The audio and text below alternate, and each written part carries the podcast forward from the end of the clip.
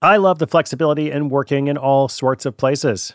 I'm often moving files around, um, reading my RSS feeds, doing social media, even doing video calls and such while out running errands. So much you can do on your phone these days. But of course, working on the go seamlessly requires a strong network like T Mobile. Shout out to T Mobile, our sponsor. They're America's largest 5G network. So you'll be covered in more places with the 5G speed you need. Whatever takes you on the go, T Mobile's got you covered. Find out more at tmobile.com slash network today. Coverage not available in some areas. See 5G device, coverage, and access details at tmobile.com.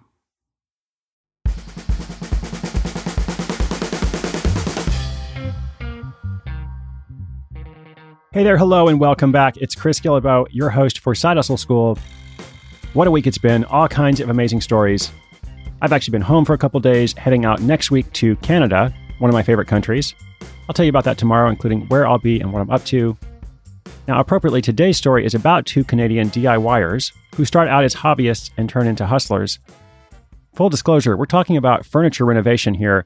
This is definitely not a skill I have. In fact, I have absolutely zero skill in this department or in assembling IKEA furniture, as we've talked about before. Basically, anything DIY is not me. I need whatever the opposite of that is. Not do it yourself, do it someone else. But of course, some people do have this skill, perhaps you do as well.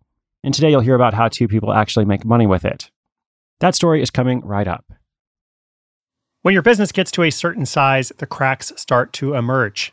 I am very familiar with this. Whenever my business grows, you know, things are working pretty well at a very low level or at a mid level. But then the things that I used to do in a day are taking a week. I've got way too many manual processes. And so if that's you, well, guess what? You should know these three numbers 37,000, 25, and 1. 37,000, the number of businesses which have upgraded to NetSuite by Oracle.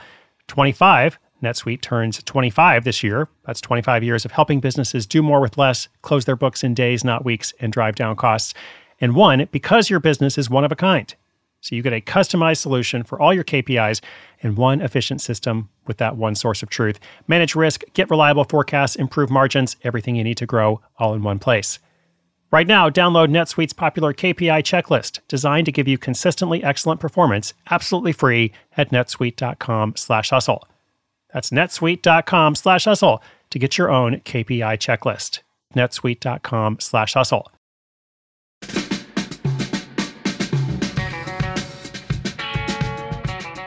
Have you ever heard the old saying, one man's trash is another man's treasure?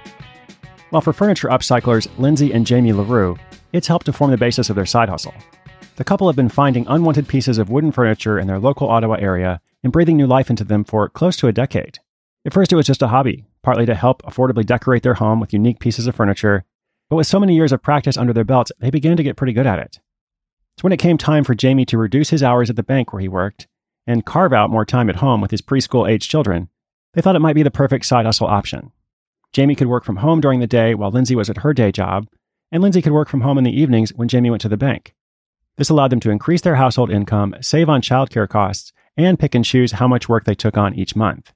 It was also a cheap side hustle to start. Most of the unwanted furniture they work with can be found for free using classified ads, websites, and garage sales, meaning the only real investment the pair would have to make would be around $40 on paint and parts all of which, of course, can be factored into the final price of whatever they sell. But before they began Casa Azul Ottawa, the business they named after their bright blue family home, they wanted to test their idea to see if it was profitable. They began creating smaller pieces for friends and charged just the cost of the materials. This way, they could see if there was a market, get a better understanding of the business logistics, and start generating some word of mouth interest. These efforts eventually paid off, and after their first few pieces were completed, they began to receive outside orders, from people who'd seen their work in their friends' homes. Lindsay and Jamie's business model is split into two halves. On one side, they take custom orders exclusively through word of mouth for a specific piece for someone's home. On the other side, they upcycle furniture they find and sell it as a finished product to customers. Keeping it like this ensures the couple can pick and choose how much work they do each month, creating more if they have more time and less if they don't.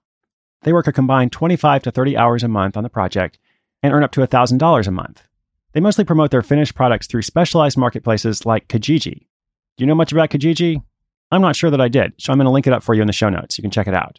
Everything is bootstrapped and they don't spend any money on advertising. The logistics of working out of a family home can be challenging. The LaRue's dining room has become a workshop for smaller pieces, allowing them to work while their young children play close by.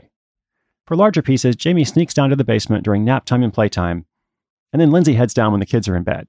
It can be hard to keep the balance right and the noise down, but they say they would do this work even if they weren't getting paid for it, so they see it as more of a labor of love than a struggle, and of course, one that just so happens to pay them. Now, if you have these skills that I sorely lack and you're looking to start a similar hustle, Jamie has two words of advice. First, you should never sell a piece at a loss, even though it might be tempting to take lower prices when you're first starting out. You should always remember the time, effort, and money you put into the piece and sell it for what it's worth. Second, you should set up a pricing system for buying pieces should you not be able to find them for free. For example, Lindsay will never pay more than $60 for a dresser, even though she knows she could sell it for $300 to $400 when it's complete. This helps them regulate their costs and invest in the pieces they feel are most worth their time. Now that they've gone from hobby to hustle, Jamie has been investing some time in improving his woodworking skills. They hope to create and sell even more profitable pieces. They're also working with a lot of repeat clients and referrals.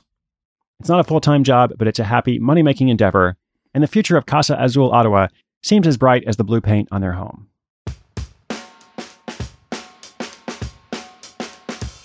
Well, congrats to Lindsay and Jamie. Since I can't fix anything myself, I'm not sure what to add to this story, but good job, guys. I always love when people say they found something that they would happily do for free, and they do still get enjoyment out of it, but now they're also getting paid for it. Not everything in life has to work out that way, but if you're making something that has value, just like they're doing, and their friends and other people see it and recognize the value, well, like you see in the story, they're happy to invest in it. And I also do love the concept of upcycling, how they're taking furniture that is unwanted and unused, not just supporting systems like IKEA, which are turning out more and more and more of the same thing over and over, but putting some love into these items and really giving them a new life and a new home. If you're a DIYer, or even if you're not, I hope you like this story. As always, inspiration is good, but inspiration with action is better. Today's show notes are at sidehustleschool.com slash 287.